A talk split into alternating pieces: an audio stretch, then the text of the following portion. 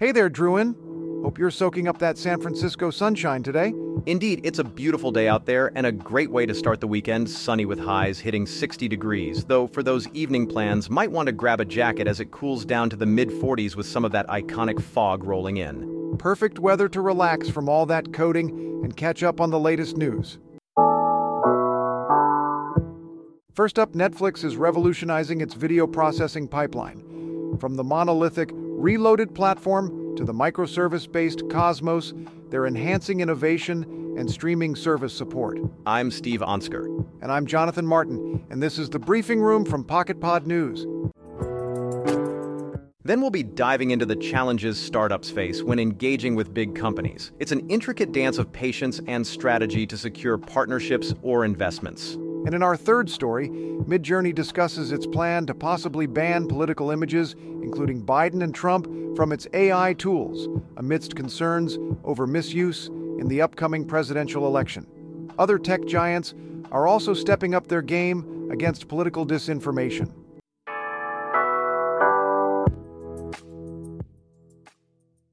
This message is brought to you by BiteSight. Imagine the first bite into a perfectly toasted, golden brown grilled cheese sandwich, the savory aroma of a sizzling steak seasoned to perfection, or the steam rising from a bowl of fragrant ramen, with each noodle coated in a rich and flavorful broth. With BiteSight delivery, you can dive into full-screen videos of the most mouth-watering dishes from nearby restaurants, making choosing what to eat both easy and exciting. See it, crave it, order it with BiteSight, the video-based food delivery app.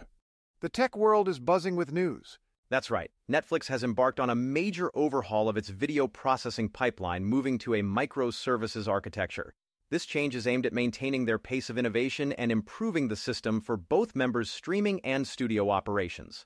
To get a deeper understanding of what this means and how it could affect what we watch, PocketPod News technology correspondent Alex Harmon joins us. Alex, can you break down this technical transformation for us? Absolutely, Jonathan. This transition marks a significant leap for Netflix in how it processes videos for its global audience. The Reloaded platform served its purpose well, but began showing its age with issues like coupled functionality, a monolithic structure, and lengthy release cycles. So what exactly made Netflix decide to move away from Reloaded?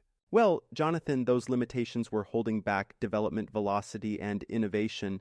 With the evolving demands of streaming services and content quality expectations, Netflix initiated the development of Cosmos in 2018. Cosmos is designed as a microservice-based computing platform aiming to enhance system flexibility and accelerate feature development. Microservices seem to be at the heart of Cosmos. Could you elaborate on how they change things? Certainly. By adopting a microservice architecture, Cosmos breaks down the video processing pipeline into smaller, manageable services. Each service focuses on a specific task, be it video inspection or encoding, allowing for more efficient updates and scalability. Services like the Video Inspection Service, VIS, and Complexity Analysis Service, KIS, are examples where tasks are now handled by specialized teams. And how does this restructuring affect their workflow? It introduces a level of precision in their operations that wasn't possible before. By defining clear service boundaries and focusing on domain-specific microservices such as Ladder Generation Service, LGS, or Video Quality Service, VQS, Netflix can tailor workflows much more effectively to different needs, like streaming or studio operations. Speaking of workflows, could you touch on how service orchestration has evolved with Cosmos? Of course, with different business needs in mind, namely member streaming and studio operations, Netflix crafted distinct workflow orchestrators to manage these microservices efficiently. This means that whether it's delivering content to US viewers or processing raw studio footage, each process is optimized for its specific requirements using various combinations of these new video services. It sounds like a tremendous undertaking with significant benefits for Netflix and its users alike. Absolutely, Jonathan. The move towards Cosmos signifies Netflix's commitment to remaining at the forefront of digital streaming technology. It's not just about enhancing operational efficiency, it's also about ensuring they can continue delivering high-quality content in an increasingly competitive market. Before we wrap up, any final thoughts on what this might mean for viewers around the globe? Well, viewers can expect continued improvements in video quality and possibly even new features that weren't feasible under the old platform. As Netflix continues refining Cosmos, we might also see quicker adaptation to emerging technologies and formats, a win-win for both Netflix and its audience worldwide. Thanks for bringing us up to speed on this transformative development from Netflix. My pleasure, Jonathan. I'll be sure to keep you posted on any further developments in this space.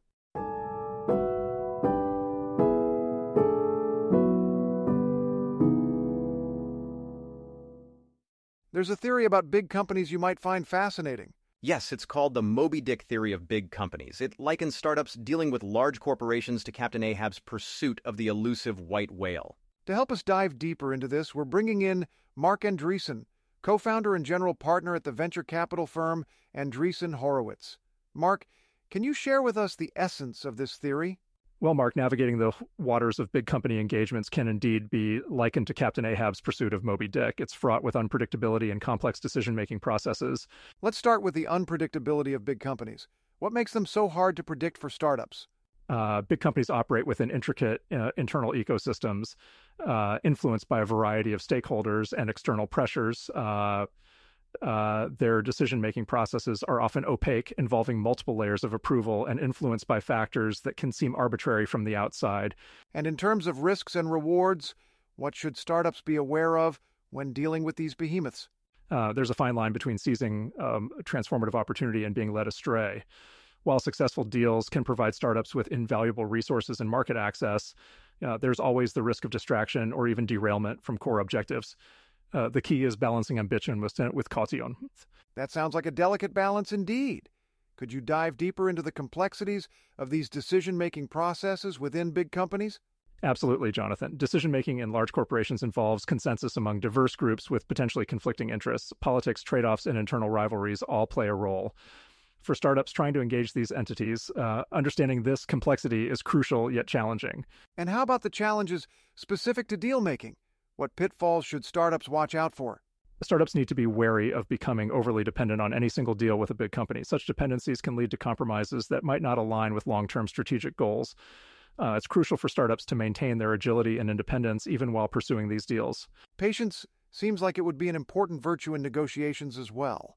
Indeed, Jonathan. Negotiations with large corporations can drag on significantly longer than anticipated due to their complex approval processes. Startups must be prepared for this extended timeline and manage their resources accordingly.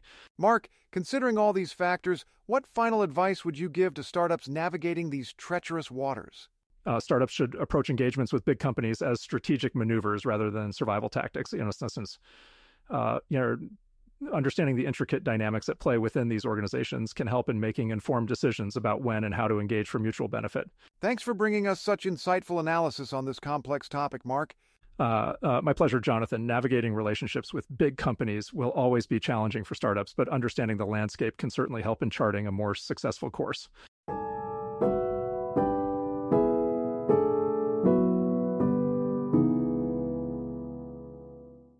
In today's digital age, creating fake images and videos has never been easier. And with the upcoming U.S. presidential election, there's a growing concern about the role these AI-generated deepfakes might play in spreading political misinformation. To understand more about this issue and what companies are doing to combat it, we're joined by PocketPod News political correspondent Don Gallup. Don, how are companies like Midjourney and Meta responding to the challenge? It's quite a pivotal moment for Midjourney, as CEO David Holtz has voiced concerns over the potential misuse of their platform for generating political images that could spread misinformation during the U.S. presidential election. The company is considering a ban on such content to safeguard against the dissemination of fake images, a move that underscores the broader struggle within tech against AI-facilitated disinformation. It sounds like they've had some significant issues in the past with deepfakes and altered images. Can you elaborate on those incidents and how they're shaping this decision? Sure. Midjourney previously encountered problems when users manipulated its AI to create deepfake visuals of high-profile events, such as Trump getting arrested. These incidents went viral and raised serious concerns about the ease with which AI can be used to create convincing yet wholly fabricated visuals.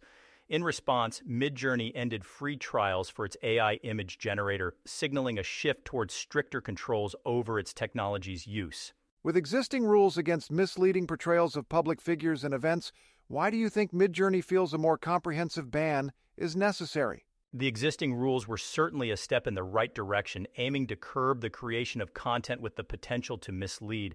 However, given the escalating stakes around elections and political discourse, it seems Midjourney believes these measures may not be sufficient to prevent misuse entirely. By considering a ban on all political images, they're looking to eliminate any gray areas that could be exploited for spreading misinformation.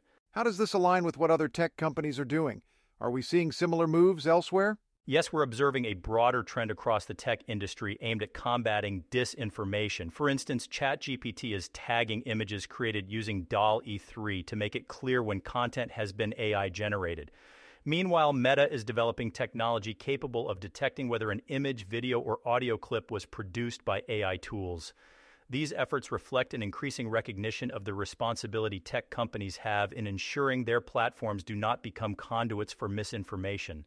With these technological advancements and ethical considerations in mind, what implications might these moves have for freedom of expression and creativity online?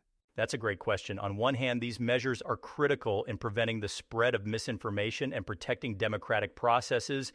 Yet on the other hand, there's an ongoing debate about how such restrictions might curb creative expression or limit legitimate uses of AI in political discourse and satire. Finding a balance between safeguarding against misuse while not stifling innovation or freedom is a nuanced challenge that tech companies continue to navigate. It seems like we're at a crossroads between innovation and responsibility in digital spaces. Thanks for providing such comprehensive insights today, Don. My pleasure, Jonathan. Navigating these challenges will certainly require ongoing attention from both tech companies and policymakers alike. I'll keep you updated on any further developments in this evolving story.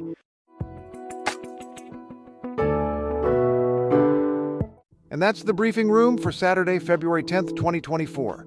I'm Jonathan Martin. And I'm Steve Onsker. Thank you for listening. Sharti Druin. We hope you have a good day, and we will see you tomorrow. This podcast was created by PocketPod entirely with AI. If you'd like to learn more, head over to pocketpod.app.